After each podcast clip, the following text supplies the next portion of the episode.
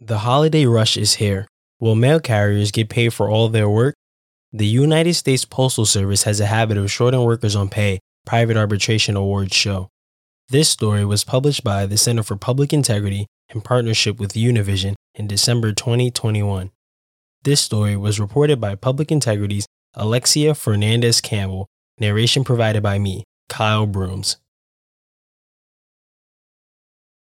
A 43 year old mailman in rural Texas is dreading the next two weeks, not because it's the busiest time of year for the United States Postal Service, but because he worries he won't get paid for all the extra hours he will be working.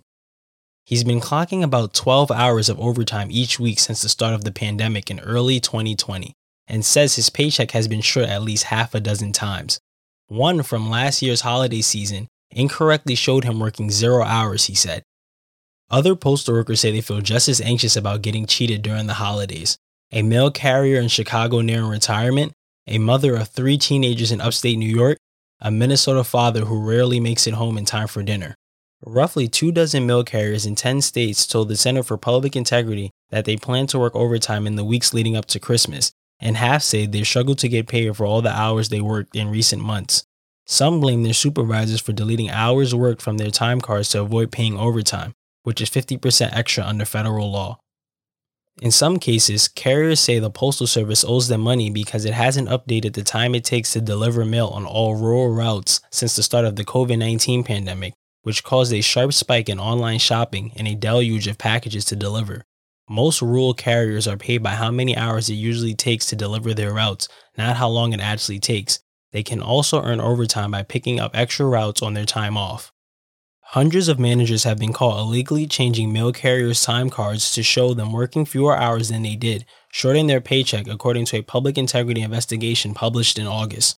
The news organization obtained a batch of private arbitration award summaries stretching over the last decade.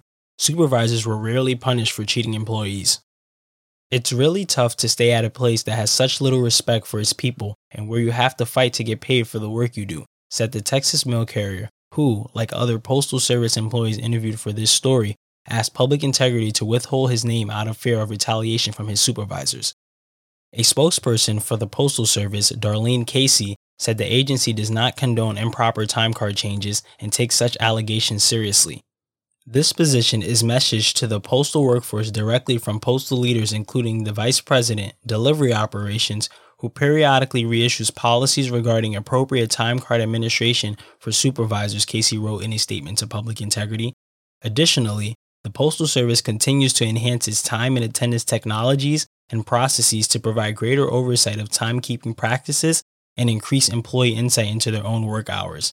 Yet some managers continue to change employee time cards even after arbitrators have ordered them to stop, according to dozens of mail carriers and private arbitration documents recently shared with public integrity. In San Jose, California, for example, an arbitrator admonished Postal Service managers early this year for ignoring her order to stop cheating mail carriers on pay, calling their behavior deliberate and devious. Private arbitration records and personal anecdotes reveal only part of the problem. They don't include wage theft grievances settled between the agency and the postal unions before reaching arbitration, and they miss all the times that wage theft goes unreported either because employees are afraid to complain or because they don't understand the agency's complex pay rules.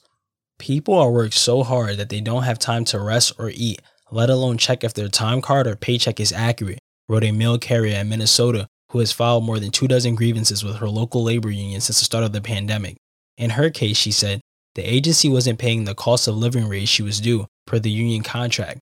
She said she finally got paid back eight months after filing the first complaint, like many other mail carriers who reached out to public integrity, she said she assumes that the Postal Service will short her during the peak holiday rush. Arbitrator to Postal Service Compliance is not optional. In February, arbitrator Nancy Hutt grew exasperated with the Postal Service after two days of closed door hearings at a post office in San Jose.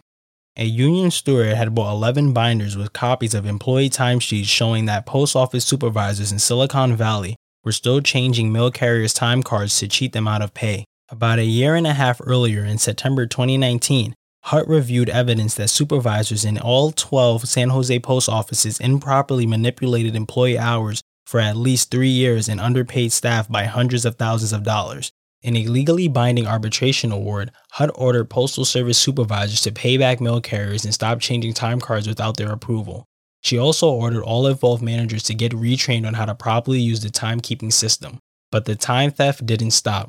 According to a second arbitration decision she issued in April, which was obtained recently by Public Integrity, Jeff Frazee, a union arbitration advocate with the National Association of Letter Carriers, told her he found 4,510 time card violations in the months following her original decision, according to a summary of Hutt's findings. Frazee's binders showed that managers continued to clock out employees while they were delivering mail or changed timesheets to show them finishing work before they did. In one case, a manager made it look like an employee took unpaid leave on a day the employee worked a full shift. On top of that, a union representative said in the arbitration hearing that the post office couldn't provide proof that it retrained managers to use the timekeeping system, and mail carriers in seven San Jose post offices accused supervisors of pressuring them to sign paperwork approving years old time card changes despite some of their objections. A representative for the post office told the arbitrator that the agency had complied with the previous arbitration decision and that all the money owed to carriers had been paid by January 8, 2021, adding up to $571,520. After two days of testimony, Hutt determined that the Postal Service largely ignored her orders. She described the continued time card fraud as intentional, repetitive, and egregious. Compliance is not optional, she wrote in her April decision. Management has no option to pick and choose. Hutt once again ordered supervisors to stop the illegal behavior and to pay back employees. It's unclear whether the Postal Service has done so. Casey, the United States Postal Service spokesperson, declined to answer questions about the San Jose case. Ernie Aranaga, president of the local San Jose Mail Carriers Union, did not respond to a request for comment. Maverick Tran, a former mail carrier who worked in San Jose for seven years, said a Postal Service leader apologized to staff during a stand up meeting before Tran quit in July. She said something like, Sorry about falsifying clock rings and that it shouldn't happen, and that they're doing their best to keep it from happening again, Tran recalled referring to the start and finish entries in the timekeeping system. But they've always been saying that. It didn't sound sincere. Tran said his former boss often clocked him out before he finished working, and he quit in July because he didn't want to spend another Christmas season delivering mail late into the night and missing out on family gatherings. He said he's in touch with some of his former coworkers who tell him that managers are still changing time cards, just not at the same scale as before. He hopes this holiday season isn't so rough for them. Honestly, I don't know what's going to happen, said Tran, who now works the assembly line in a medical device factory. It's probably going to be hectic. The looming holiday test. Last holiday season was certainly hectic. The number of packages mailed through the Postal Service jumped 37% from the previous year's peak as the pandemic pushed Americans to do their Christmas shopping online. The Postal Service was already understaffed with high employee turnover, and mail carriers took more sick days than usual as the pandemic spread. Packages piled up at mail processing centers across the country, delaying deliveries up to 17 days. The Postal Service said it's prepared this time and plans to hire about 40,000 temporary employees through the end of the year, a 33% increase from last year. The Inspector General for the Postal Service, which serves as an independent agency watchdog, suggested that might be hard to pull off. While the Postal Service was able to hire its planned number of temporary employees last peak season, it fell short the prior two years, according to an audit report released in November. The audit did not mention concerns from current employees about getting paid for the extra hours they're logging. I feel management will make any and all excuses to avoid paying any overtime, one rural mail carrier in Florida who has worked at the agency for 17 years wrote in response to a survey Public Integrity shared with USPS mail carriers.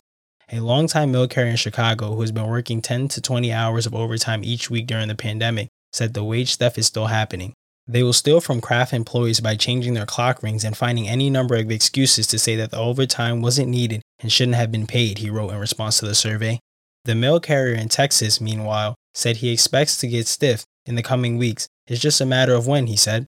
Last holiday season, he had to take out a $4,000 loan to pay his mortgage and other bills, he said, because one paycheck erroneously showed him working zero hours. He was eventually repaid, but said the Postal Service did not reimburse him for the interest he paid on the loan. Getting paid back is a process that usually takes four to five months after filing a complaint with the postal union, he said. That doesn't count the time it takes to fill out the paperwork for each grievance. Who's going to pay me for those hours? He asked. Nobody. He gets his last paycheck of the year on Christmas Eve. Public Integrity's Ashley Clark and Alex Eichenstein contributed to this report. The Center for Public Integrity is a nonprofit newsroom that investigates the causes and impact of inequality in America. Find full text stories, visuals, and more at publicintegrity.org, where you won't find advertisements or paywalls. Our journalism is supported by readers like you. Check out our website to donate and sign up for our newsletter too.